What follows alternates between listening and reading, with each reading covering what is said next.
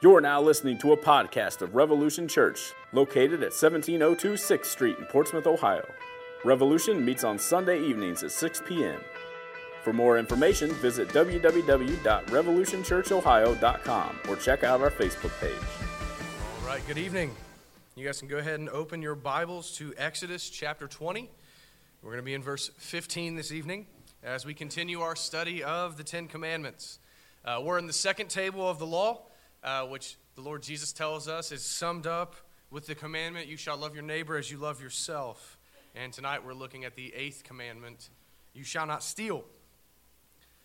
Now, most of us come to this commandment and we tend to think the same thing. Right? Tell me if this is you. You come to the eighth commandment and you think, right, I've taken a beating from the rest of these Ten Commandments, but now I get a break. Right? It's generally how we tend to think about this. Now I get a break. Right? Don't steal. That's pretty simple. I'm not a thief, right? I don't steal stuff from the store. I've never robbed someone at gunpoint. I've never robbed a bank, right? I'm good to go on this commandment. Um, it was actually a really interesting statistic I came across while I was studying for this sermon. Uh, a, few, a few years ago, there was a poll done amongst professing evangelical Christians that asked them if they thought they had ever broken the eighth commandment. And 86% I'll say it again for the people in the back 86% of people polled said that they believed they had never, ever broken this commandment. 86% of professing evangelicals polled said they had never broken the eighth commandment. Now, in, in, in claiming to have never broken the eighth commandment, these people were saying that they believed that they had perfectly kept part of the law of God. That they had never, ever sinned in this area. That on Judgment Day, if God were to go through the Ten Commandments, he'd get to the eighth commandment and say, Pretty good. Pretty bad on everything else, but really well done there. Right? That they were perfect and flawless as far as this law is concerned. And I think, honestly, that's generally how most of us look at this, at this law. Right? Again, if someone asked you if you ever broken the eighth commandment, even if you can't think of anything right off the top of your head, you're too pious, right? We're reformed. We're much too pious to say that I've ever perfectly kept any law. But in your heart, you probably think, yeah, generally speaking, I keep the eighth commandment really, really, really well, right?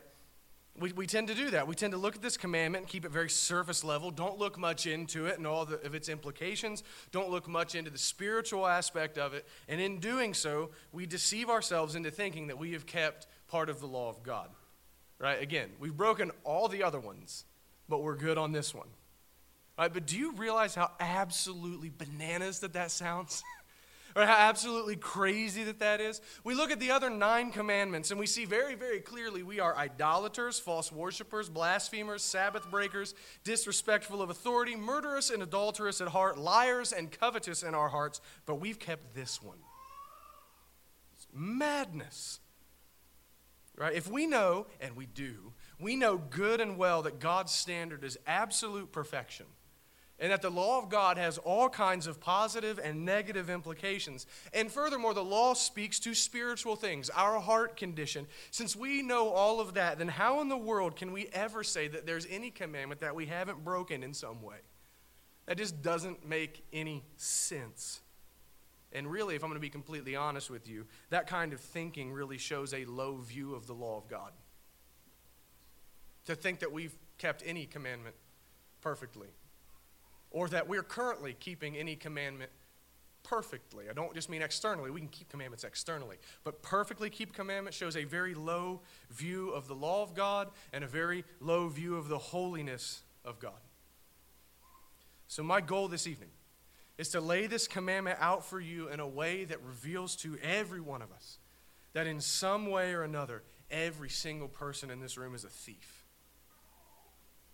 Every one of us. We've all stolen from people. Maybe you didn't realize it. I'm hoping to show you this evening. You've stolen from somebody. We've all been poor stewards of the gifts and resources that God has given to us. And we, all of us, have, in some sense, stolen from God. Dare I say it on a regular basis. But there is good news for us Christ died to save thieves. He died to save thieves. And his mercy and his grace and his forgiveness is offered to any who will come to him in faith. So, with that said, let's go ahead and read Exodus, Exodus chapter 20, verses 1 and 2, and then we'll jump down to verse 15. And God spoke all these words, saying, I am the Lord your God who brought you out of the land of Egypt, out of the house of slavery. And our commandment this evening you shall not steal. This is God's word. Let's pray. Our Heavenly Father, we come to you seeking your help. Uh, we come to you as a people who are slow to understand and slow to believe and slow to obey. Uh, but we ask that you would be gracious to us and open our hearts to receive your word this evening. Grant us that we would see our sin and hate it. Grant us that we would see Christ offered to us in the gospel and lay hold of him by faith. Grant us that we would leave this place seeking to walk in your law with hearts full of joy and gratitude to you for being kind to us and forgiving our sins in Christ. And we pray this in Jesus' name. Amen. All right, so this commandment is very, very simple. You shall not steal right? Uh, in Hebrew, it's literally two words. The, the, sixth, seventh, and eighth commandment in Hebrew are two words apiece. It's no stealing. like no murder, no adultery, no stealing. They're very simple and very, very, very straightforward. But what does it mean to steal? Right? The Hebrew word for steal means to carry something away. To carry something away. Right? This commandment to not steal covers all conventional types of theft, right? Burglary, where you break in somewhere to steal, robbery, where you take something from someone by force or intimidation, larceny, which is usually what you think of when you think of stealing. Larceny is where you take something without permission and you don't give it back. Uh, this covers hijacking, shoplifting, pickpocketing, purse snatching, embezzlement, extortion, right? All the general things that we think of when we think of stealing. But this commandment also covers things like borrowing and not returning what you borrowed. Right? Again, you've taken it away, you've carried it off. It covers withholding something that another person is owed. So, though you didn't take something from them, they had something coming to them that you didn't give. This covers willfully not fulfilling a promise to give or do something to someone else. In your promising it or vowing it, consider that, married people, and you're vowing something to someone else, you now owe it to them. And you didn't give it to them. Refusing to pay back something or someone when they lent something to you. Again, there are, there are many different ways uh, to steal, right? Again, like our, our law code in the U.S. is ridiculous. You can't even read it, right? Why? Because people come up with new ways to steal, right? We write a book in and of itself on all the different ways that people can steal from other people. But I think we can boil down stealing to this. I think this is a pretty good definition. Stealing is taking anything that doesn't belong to you or defrauding someone of what is rightfully theirs or withholding anything that is rightfully owed to another person. So to take something, defraud something, or withhold something from someone else to whom it rightfully belongs. But again, this is pretty much common sense right? That stealing is immoral. Like, I, you don't really have to, it's not a big, deep theological question. Well, what does it mean to steal? And if you're asking that, then I really wonder do you care about the law of God? All right, but, it, but it's very common sense to us that, that stealing is immoral, right? That it's something that ought not to be done. There, there hasn't been a society or civilization since the dawn of mankind that has not understood this concept, right? This is a basic one. Uh, even in the smallest codes of law, don't steal is always in there right? Everyone universally understands that it is morally unacceptable to steal from another person, right? Just like I pointed out last week with the seventh commandment, adultery, and I'm going to point out next week with the ninth commandment, you shall not bear false witness against your neighbor. I, I don't need to prove to you this week that stealing is an evil thing, right? Even the pagans know that this is a wicked thing to do. Even the pagans understand that they may not use the word sin. They understand this idea that stealing is most certainly a sin against your neighbor, that is definitely doing something wrong to a neighbor. And as Christians, we need to remember, as we look at all of the second table of the law, commandments 5 through 10, we need to, we need to remember that this second table is summed up with love your neighbor.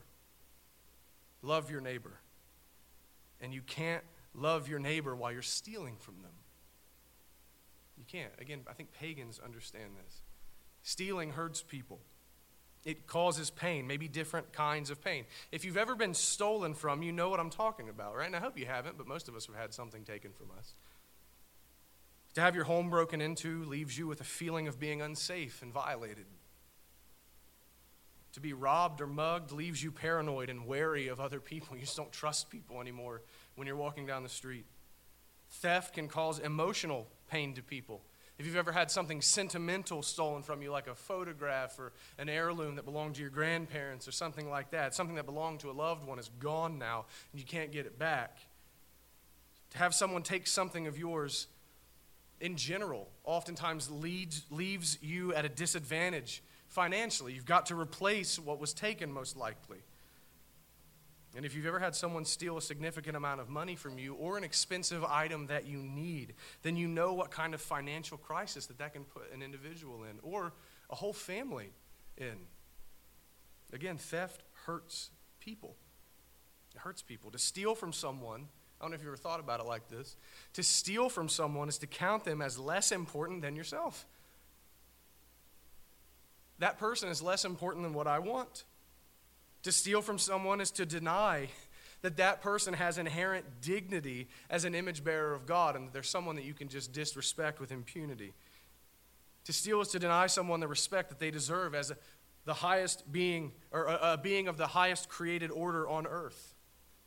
To steal from someone is to count them as a thing to be used and not a person to be loved. In fact, in order to be a thief, you must, at least in that moment when you're stealing, you have to hate the person you're stealing from. Again, you can't love someone as you steal from them. And I say that because you're showing that person that you have absolutely no respect for them and you care nothing about their well being. You care nothing about them. In stealing, the thief shows a supreme love for self and a hatred of their neighbor. And the Lord Jesus tells us in Matthew chapter 7, verse 12 So whatever you wish that others would do to you, do also to them. For this is the law and the prophets. Our Lord Jesus says, You want to sum up this second table of the law?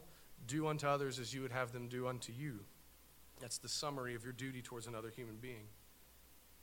Very clearly, stealing is one of the most basic violations of this golden rule that the Lord Jesus gives to us right? Again, you don't have to be very smart to figure this out. No sane person wants to be stolen from, right? And we're all to love our neighbors and treat them as we would want to be treated. And so this would definitely include not stealing from them. Again, the golden rule tells us that much. And just a side note, we would all do well. This just occurred to me as I was writing this out.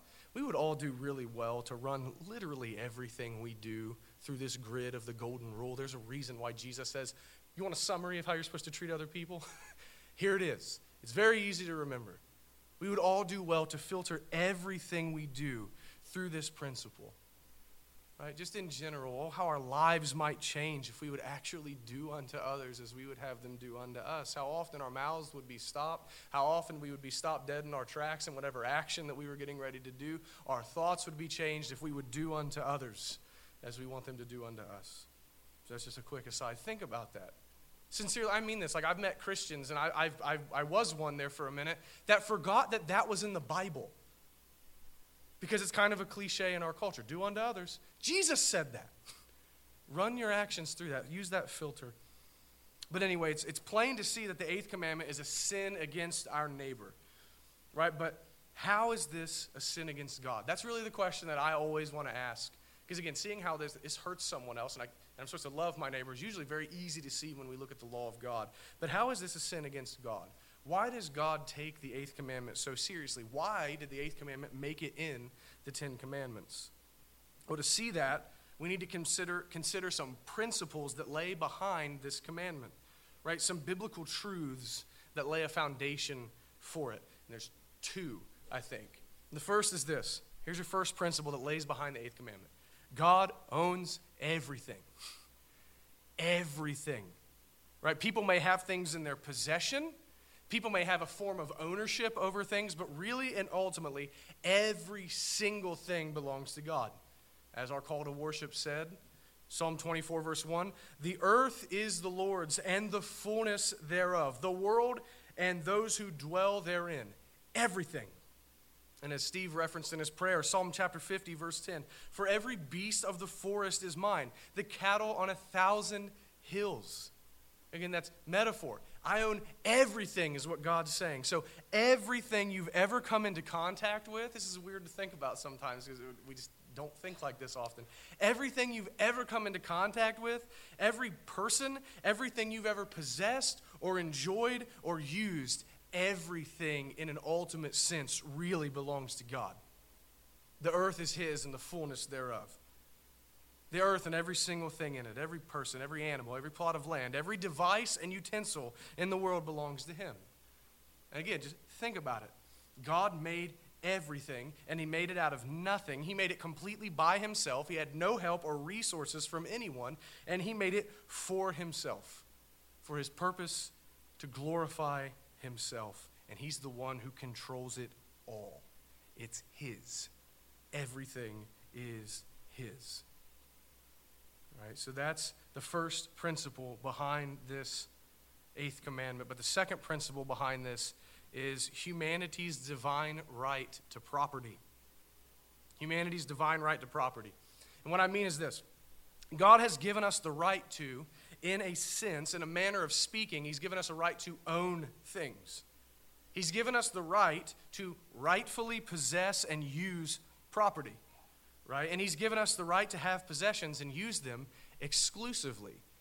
And what I mean is, your stuff is your stuff, right? If you lawfully and rightly have come by whatever it is that you own, it's actually yours. God has given you a right to use those things exclusively. They don't belong to another person, they're yours, right? So, though God is the ultimate and supreme owner of everything, we can, in a lesser sense, actually own things. Take that, communism. But again, just think about it. I'm serious. There's actually a reason why Christians are generally speaking against communism. The Eighth Commandment's one of them. Community doesn't own things, people own things. But we'll, that's another thing for another time. Let's talk about that out in the parking lot. but the command, do not steal, just think about it for a second. It necessarily presupposes that someone can actually own something, it presupposes it right? That, it, that possessions actually belong to people in some sense. Right? And since God owns all things, and humanity also has a right to possess and own things as well, then that means that whatever a person owns has been given to them. Now you're starting to see why this is important. Whatever you own has been given because it's ultimately God's. Right? God has, in his kindness and in his grace, sovereignly at his good pleasure, distributed different possessions and amounts of money and homes and cars and clothing, whatever, to different human beings as he sees fit. God has given different people different stuff, whatever he wanted to give them. So, whatever we rightfully own, God has given to us by his grace and good pleasure. Everything we own is a gift from God, who is the great gift giver and owner of the universe. But what does stealing do in light of these principles? What does stealing do in light of these principles? What does the heart of the thief say to God? Well, first, when someone steals from another person, it's as if they're trying to rob God of his providence.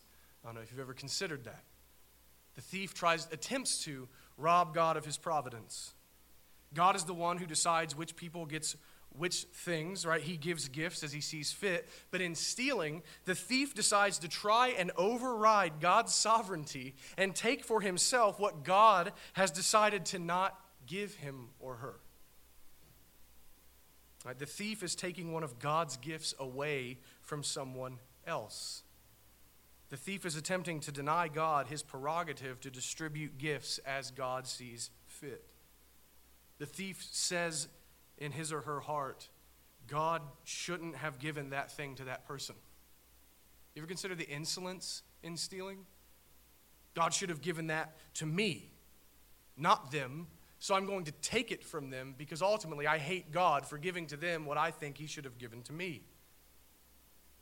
The thief is attempting to be God to himself and be the one who ultimately determines what he gets. So we could say that to steal is to try and play God over your life by taking gifts from someone else that God has decided to give them. Another way this is a sin against God. In stealing, the thief reveals a heart of unbelief. thief reveals a heart of unbelief. Sometimes, and this is honest, people steal because they actually need something. Right? You can steal out of need or out of greed. There's your Baptisty phrase for the day. You think of a homeless person who steals food, right, because they're hungry. They steal out of their need.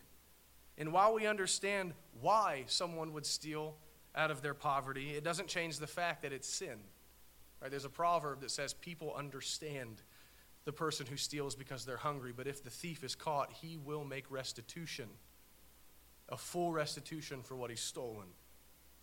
Right? So again, while we understand why someone would steal from their need, it doesn't change the fact that it's sin.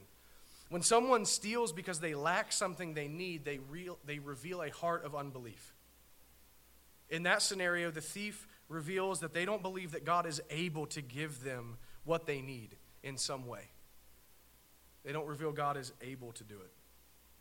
They don't believe that God is able to provide for them. They don't believe that God is able to bend someone's heart to help them if the thief were to ask for help. Or the person who steals out of need proves that they believe that while God is certainly able to provide for them, right? He's God and he can do what he wants, that God is not kind enough to help them. That God is not willing to help them. Both of these heart postures are evil. They're a blasphemy against God. It's blasphemous to say that God can't do something to help you. And it's also an insult and blasphemy against Him to think that God is not willing or kind enough to help you in the midst of your need. Right? All throughout the scriptures, God describes Himself as the great sustainer and helper of His people and as the one who controls all things, who can bend people's heart to make them do as He wills. So, how dare we not believe that that is true? The one who steals out of need shows a heart of unbelief. Or the thief may just reveal a heart that doesn't believe that God is just. Right? The one who steals out of their greed doesn't believe that God is just. The thief may steal because they don't believe that there is a God who's going to judge them for their sins. They don't believe that there's going to be an eternal reckoning for sinners who refuse to repent of their sins and turn to Christ, which is foolishness, right? Every thief will one day give an account to God, and Christ is the only hope that the sinner has. But regardless, stealing reveals an evil and unbelieving heart in some form. Or a third way that this is a sin against God. The person who steals reveals that their heart is one dominated by greed, envy, and covetousness. It's actually funny, the eighth, ninth, and tenth commandments all kind of interplay with one another. But the thief looks at how God has blessed someone else and then feels a sense of entitlement to what God has given another person. That's envy. It's sin. I ought to have what you have. The thief steals out of a sense of discontentment with what they've been given. That's covetousness. Again, they show that they're envious of what God has blessed others with and how God has blessed them. Really, the thief reveals that possessions and money are their gods. And they reveal that. I say that because the thief is willing to violate the law of God in order to get something that they want, in order to feed that covetous desire, in order to satiate that envy that they have, in order to, to, to see their greed worked out. They're willing to violate the law of God in order to get something. And such a person's life is consumed by one word more. I want more. I want that thing. So rather than living a life of faith that honors the one true God, they serve themselves and their covetous greed and trade in the gift giver for the gifts that he has given someone else. And this is idolatry. Can you see now why God sends unrepentant thieves to hell? Can you see how this is a great and grievous sin against God? The thief attempts to rob God of his providence and sovereign authority. They blaspheme his ability and willingness to provide. They blaspheme his just nature and holiness. And ultimately, they are worshippers of a false God. They are idolaters of money and possessions. And there are other things that we might say about the sin of stealing, but surely this is proof enough that this is a grievous sin. Surely this shows us why God placed this in his Ten Commandments that he's given us to live by Right? Not only is stealing a sin against our fellow human beings, but it is a wicked sin against God. But maybe you're thinking, yeah, no, no, like I get that. That's a sin against God. It's certainly a sin against my fellow man, but I don't think that I've stolen. Right? I, I don't think that I currently am stealing from anybody. Right? And listen, I hope that you're not currently stealing from anyone, but let's think through some of the ways that this commandment can be broken. Let's see. I got 12 questions I want to ask you. Do you currently have anything in your house that you've borrowed from someone with the understanding that you would return it, but you haven't? I know, like, I personally, in light of this, have had to go through my house, and this coming week, I plan on returning things to people or making restitution. Do you have something in your house that you should have returned, but you haven't? Have you ever taken anything from work without asking your employer? And I mean anything. Paper clips, paper, pens, a piece of candy, folder, books, some leftover bolts laying on the ground. Have you taken anything from your employer without asking? Have you ever cheated on your taxes or lied to your bookkeeper? Right? Even just a small amount. You just fudged a couple of numbers here and there. Even if it was just to, quote, level the playing field because we're taxed too much in our country. Have you ever lied on your taxes? Let's, let's kick it into a realm maybe you never thought about. Let's think about your work ethic and your job performance. Right? Consider this when your employer hired you, you were hired with an understanding that they would pay you a certain amount of money, and in return, you would do certain tasks for them. Whether it's a signed contract or a verbal contract, you've made an agreement with your employer that you will give them an honest day's labor in exchange for an agreed upon amount of pay. Now, in light of that, do you always, without fail, always give them an honest day's labor? Like you never slack. You never break the rules. You never play on your phone when you should be working. And again, if you've got something worked out with your employer where they allow you to do stuff like that, then that's great. But are you doing those things at the expense of your work? Have you ever had a lazy day at work where you knew you should be doing something but decided not to because, quote, I've worked hard enough up in here and someone else is going to pick up the slack for me for once? If you've ever been lazy at work, then you've stolen from your employer. Even if you're on salary, they pay you to work hard and you have not given them what you owed them, but they paid you. For those who are paid by the hour, have you ever worked slowly so that you would then have to stay past your normal shift time to finish your work? As my grandfather used to call it, beating in your time. And you did this so that you would get a few extra hours that week, though you could have done your work in the normal amount of time? If, the, if, if so, then you've stolen. You were purposefully lazy so that you'd make more money in the long run. Employers, or future employers even. Have you ever made one of your employees do the work of two people but did not compensate them for it? They agreed to do this job and you've laid more on them without renegotiating their pay. That's theft from your employees. Have you ever went to buy something? This is fun. You go to buy something, the seller is asking a fair price, but you complain about things that are wrong with the item that's for sale when there is nothing wrong with it? Are you just doing it to beat them down on the price? If so, you defrauded them. You lied to them to make them come down on the price, and you stole from them. And I'm not saying that we can't haggle with people. There's nothing wrong with saying, I'm not giving you more money than that. But to lie about the product, to drive the price down, that's theft. Likewise, have you ever sold something and knowingly withheld information about the item that would have lowered the price? Again, if you've ever done that, then you've defrauded someone. You've lied to them so you could elevate the price and you stole from them. Have you ever been intentionally lazy? This is one for Scioto County. Have you ever been intentionally lazy and refused to work so you could instead live off of the charity of government, churches, and individuals? You would not seek employment, though you were able, and instead allowed others to pay your way. If so, you have stolen from them in your laziness. You unrighteously made them pay for your unwillingness to take care of yourself. You took from them. 10. This is, this is broad. Have you ever manipulated anyone in any way in order to get them to give you something?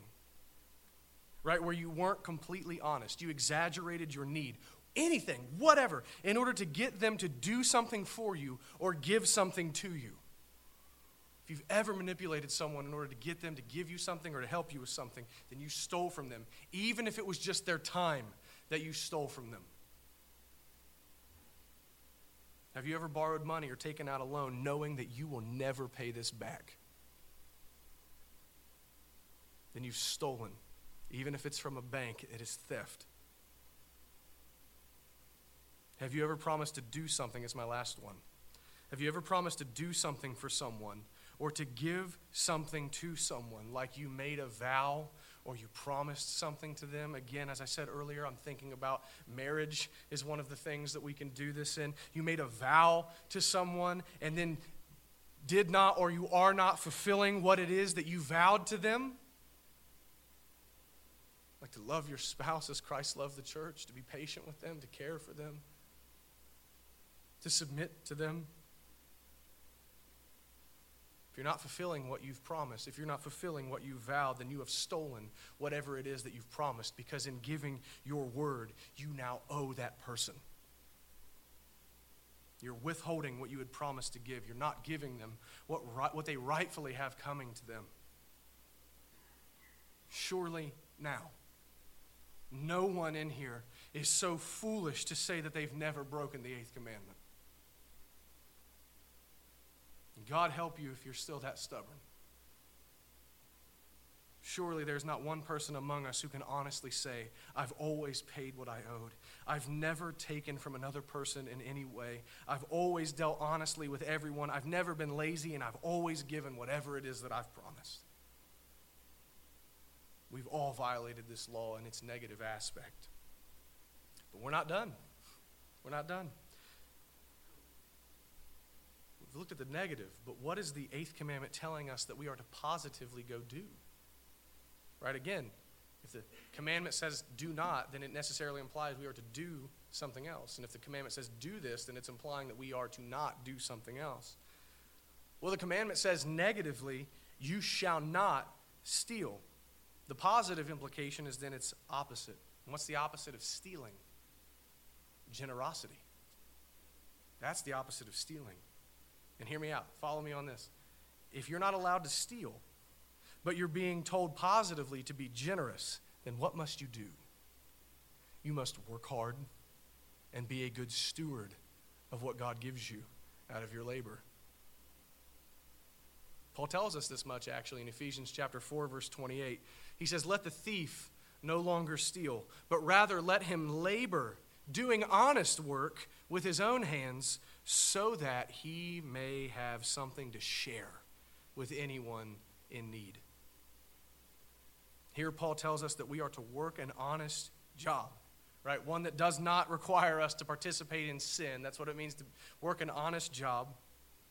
And we're to work that job instead of stealing so that we might have something to share with someone who is legitimately in need.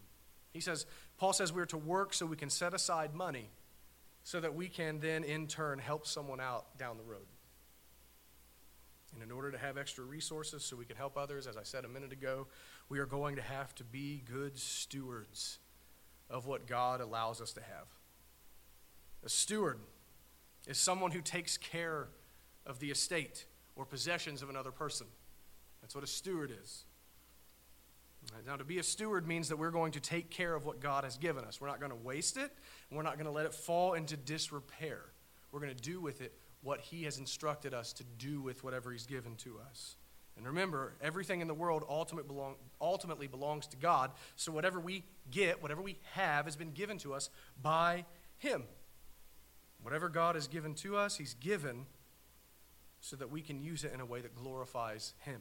Remember, that's God's reason in doing everything that he would be shown to be supreme and that he would be glorified. So, whenever he gives you things, it's so that you might use them in a way that declares to the world God is supreme, and I strive to glorify him. And here in the eighth commandment, God is calling us to glorify him by being a generous people. And if we're to be generous to others, then that means we cannot squander the things that God gives us. All right, now this hits just about everyone right in the face, I would assume. Right? We live in a culture of constant buying and instant gratification, do we not? You get online and you just order stuff. I think everyone in here has done that at some point, or at least most of us in here have done that at some point. You just get online and you just order stuff. You see something that you want, and if you've got the money, you just get it. You just buy it. But the eighth commandment reveals to us that we need to be conservative in how we use our money and everything else that we have if we're really going to be generous. We're to be a people who actually, hear me out, who actually use budgets. And uh, people who, doesn't, who don't waste our money on foolish things. Who actually lives within our means who strives to set back. There's a proverb, again, I, I, should have written this down.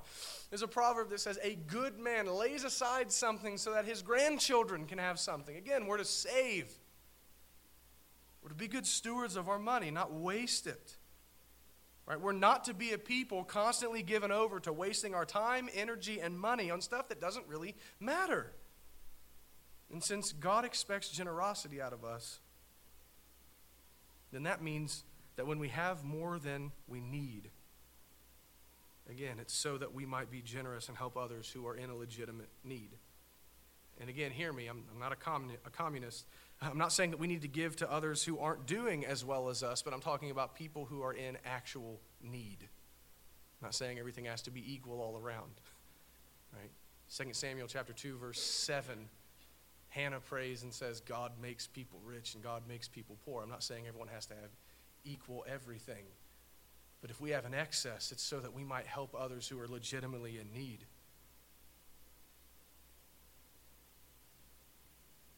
Now, let me just lay this before you in light of that.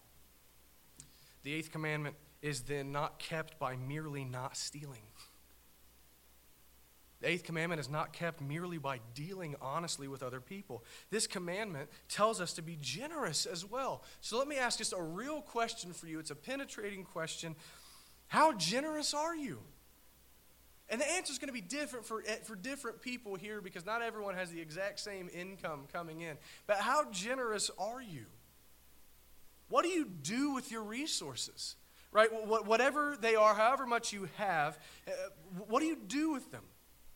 Do you tend to hoard up what you have? Right? Where you refuse to, to give aid to people even though you're able? Is giving even really a part of your life? Is it something that you really even ever consider? Or is your thinking generally me centered? What about me? I already have more than I want, but, but what about 20 years down the road? Why? You're just thinking nothing but me centered always. Remember, the second table of the law is summed up with love your neighbor. Love your neighbor. Which would then mean help your neighbor when you're able, if you're able. Or maybe you don't hoard up your money like many of us are prone to do. Maybe you're a wasteful person. Like, let's keep it real. Maybe you're a wasteful person. Maybe you're like the prodigal son who squanders everything that our Father gives to you. Do you constantly spend your money on foolish things that are meant to entertain you? I'm serious. How much of your money goes to entertainment? Or clothes that you don't need, or guns that you don't need, or whatever else, really. And again, I'm not saying that, that you can't buy things. I'm not saying you can't have like fun. I'm not saying that. But my question is do you spend yourself broke to the point where you have nothing left to give someone whenever you find someone who's in need? That's not good stewardship either. That's just as evil as hoarding your money. Greediness can look like hoarding up, and greediness can look like spending yourself to death. God gives us more than we need so we can help out people who are, in, are truly in need. And again, I'm not saying we're not allowed to have nice things, and I'm not saying that we're not allowed to spend money on ourselves. But I am saying that generosity is meant to be something that is a distinguishing mark of the people of God. So, where are you at on this? Again, do you hoard your money up or do you spend yourself to death? Because both of those attitudes are at odds with the eighth commandment. You could even say that both of these uh, ways of using or viewing your resources are a form of stealing from those who are in need. And again, I want to be clear. I know this is the third time I've mentioned communism, but I'm not advocating for socialism or anything like that. I actually think that's at odds with the scriptures. But I am saying that if we're not being generous and we're able to be generous, then we are in some ways committing a form of theft. If not from others, then it's as if we're stealing from God. Have you considered this? Again, said it for the fourth time now. God's given us an abundance so that we might be generous to the poor and give to the church and give to worldwide ministries and help out our brothers and sisters among us and the like. And then, or rather, and when we refuse to do the very things for which God has given us an abundance, it's as if we are stealing from Him. It's not good stewardship. If you had a servant in your house that you told to manage your affairs in a certain way, and then you came home to find out that he had hoarded your money or wasted your money, you would be furious. Would you not? You'd be furious. The servant basically stole your money. He did not use it how you told him to. And that's what we do when we refuse to be generous. We're bad stewards of what God has given, and we commit a form of theft against God Himself. So, this commandment speaks to stewardship, a right use of what God has given to us. And so far, we've really only talked about money, but I want us to go a little bit deeper. Right? And remember, any form of bad stewardship is tantamount to stealing from God. So, whatever you have, whatever you have, not just money, but whatever it is that you have time, talents, family, whatever God gave it to you so that you might glorify and honor Him. So, have, what have you stolen from God? Again, in your greed or wastefulness, have you stolen money from Him, as we've been talking about? Where you've not given to the ministries of the church. And look, I don't have a building fund or anything that I'm aiming at with, when saying this, but I'm just keeping it real. By not giving to the ministries of the church, have you stolen from God? And not giving to the relief of the poor and not helping people in need, though you're able, have you stolen from God? What about your time? That's fun. What about your time? Have you stolen time from God? Is your life, apart from your employment, one of just wasting time on a couch? Right? Wasting time playing endless games and watching television and spending endless hours on entertainment. You should be in the Word of God. You should be spending time in prayer. You should be spending time discipling others or being discipled. You should be spending time volunteering in different ways in the church or whatever is able, whatever you're able to do. What are you doing with the precious time that God has loaned to you? Are you stealing it from Him? Parents, what about your children? Have you been a good steward with them? Because really, they do belong to God. Everything you have is a gift from Him. What's your stewardship with your children look like? And fathers, I'm primarily looking at you. Do you teach your children the Word of God? Do you read the scriptures to them? Do you show them how to pray? Do you catechize them? Are your children being taught right from wrong? Are they being taught reverence and respect for God by your actions and your words? Or are you wasting the gift that is your children and making poor or making excuses for your poor stewardship of them?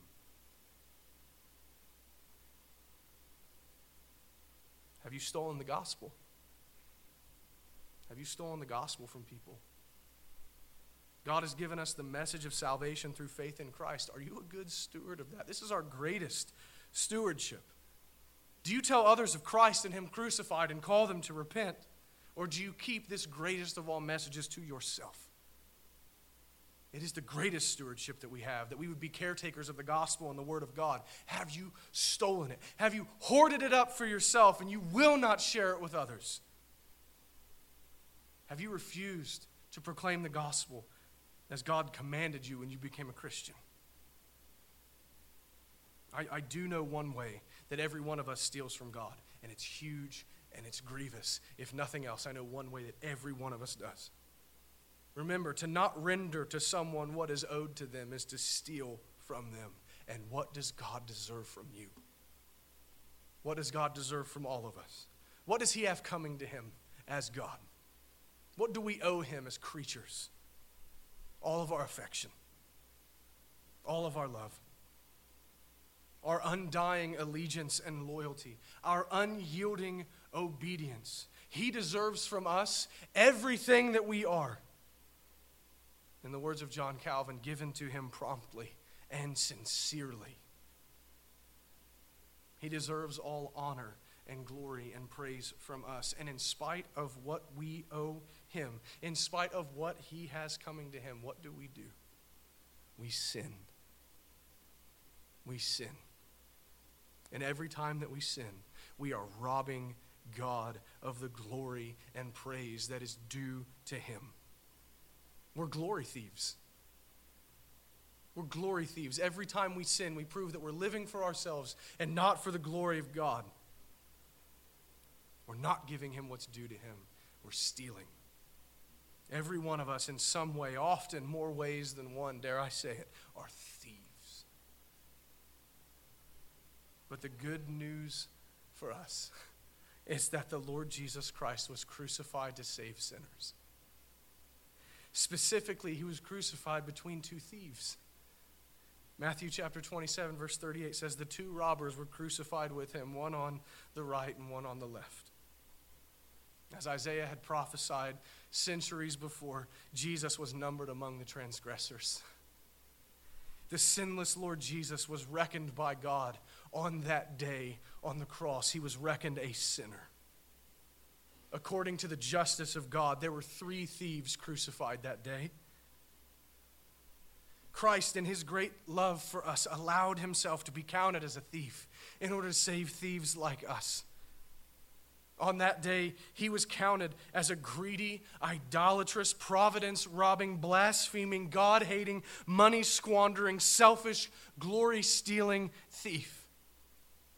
And he was punished by God, stricken by God, smitten and afflicted, crushed by God, all for our sins in our place. He was counted as a sinner, though he was sinless, and treated as a sinner and punished in our place, though he had done no wrong. And he did all of this in order to save thieves like us. And here's our proof that Christ died to save thieves. One of the thieves crucified next to him turned to Christ in faith and said, Jesus, remember me when you come into your kingdom. And he said to him, Truly, I say to you, today you will be with me in paradise. Christ died to save thieves. He's the Savior of thieves like us. He only asks that we come to Him, admit our guilt, and trust in Him and His work done for us. Listen to me. All of us are thieves, but if any thief will look to Christ in faith, then they will live. Christ's promise of eternal life to us is just as certain as his words to the thief on the cross. All who come to him in faith will be with him forever in paradise.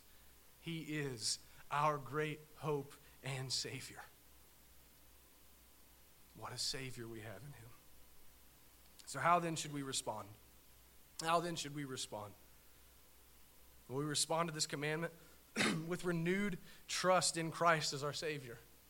I hope you see that. Every time you look at the law of God, not that you get saved again, that's stupid. We don't, we don't believe that. Not that you get saved again, but your faith should be renewed every time that you look at the law of God. Surely Christ is my only hope. So, in response to this, we renew our faith in Christ and renew ourselves to a commitment of obedience to Him that flows from a heart of gratitude. Again, the law has pointed out our sin and pointed us to our Savior. And now, what does Christ do? He points us to the law, not to save ourselves, not to try to receive justification by way of the law, but so that we might live a life that honors Him out of gratitude for the salvation He's given to us as we strive to obey in faith. So, here are some practical actions in light of what we've learned this evening. How do we strive to keep this commandment? The first is this if you're aware of anyone that you've stolen from, or defrauded, or kept a borrowed item, whatever it might be, I want you to go and make restitution to them. Return the item. If you don't have the item, go to them, admit your sin, pay them back, make, right, make things right with them, however it is that you can. Never forget Zacchaeus, the wee little man. In Luke chapter 19, Jesus forgave him for all of his theft, and Zacchaeus turned around and made restitution to everyone he had defrauded. True repentance manifests itself in action, does it not? So go and honor Christ by seeking to make it right with other people so much as it depends upon you. Another, look into your finances and ask yourself where you could cut back on your wasteful spending, and dare I say it, most of us can do that. Where might we be able to cut back? Strive to be a better steward of the money that God has given you. Make a budget and section off money for giving to the church or other ministries and the poor. Find where you could be more generous with your funds and commit to doing something. Right? Don't let it be all good feelings and talk. Right? Don't be like the person that James describes that looks into a mirror and then walks away and forgets what he looks like. Don't be hearers of the word, be doers of the word. Think about how you spend your time. I'm not saying that it's wrong to have leisure time or to rest and relax, but really ask yourself, what is the best use of my time? And again, I'm not saying you don't have time to do whatever you want from time to time, but see how you might be investing more into your family to lead them in the things of God. How you might be able to invest more time in your church family by discipling others or joining a small group if your schedule permits it. Think of just how, in general, you might make yourself more useful to the kingdom of God. And again, don't count it as a small thing if all you can say is, I look at my schedule and all I have time to do is pray. That's not a small thing. Commit yourself to prayer. Again. Fourth, be prepared tomorrow as you walk into work to give an honest day's work. Rubber meets the road here, doesn't it? Go to your boss if necessary and apologize for wasting time in the past and let him or her know that you're going to strive to do better in the future. Again, seek to make things right. And last, all of this is going to take some reflection and serious thought. So check your hearts. Check your hearts in general. Repent of any known sin that's in there. There's something, I'm sure. Not just about the eighth commandment, but any known sin. And strive to give to God what belongs to God, which is all of your allegiance, all of your affection, all of your obedience. And in all these things that we do, may we do them with free hearts and loving hearts to God, knowing that Christ is the Savior of thieves and that our redemption is in Him, and by His wounds we have been healed. Christ has died to save us. Now we may, may we leave here and seek to honor him in our lives. Let's pray. Father, thank you for your word. Your word is truth. It's truth. As the Lord Jesus prayed, sanctify us by your truth. And Lord, we can see that you do that every time that we come and sit before your word. You reveal our sin to us. You, you give us good motivations for obedience. You show us who you are. You show us who we are. You show us that our great Savior is Christ. Lord, I pray that we would leave here remorseful for our sin, seeing that there is nothing good in us, but feeling very confident, resting in Christ alone, that He is our righteousness, He is our right standing with you. Lord, help us to be an honest people. Grant us repentance where we need it. And Lord, help us to not be glory thieves, but to live for your honor and praise in all that we do. We pray this in the name of Christ who loved, him, loved us and gave himself up for us. Amen.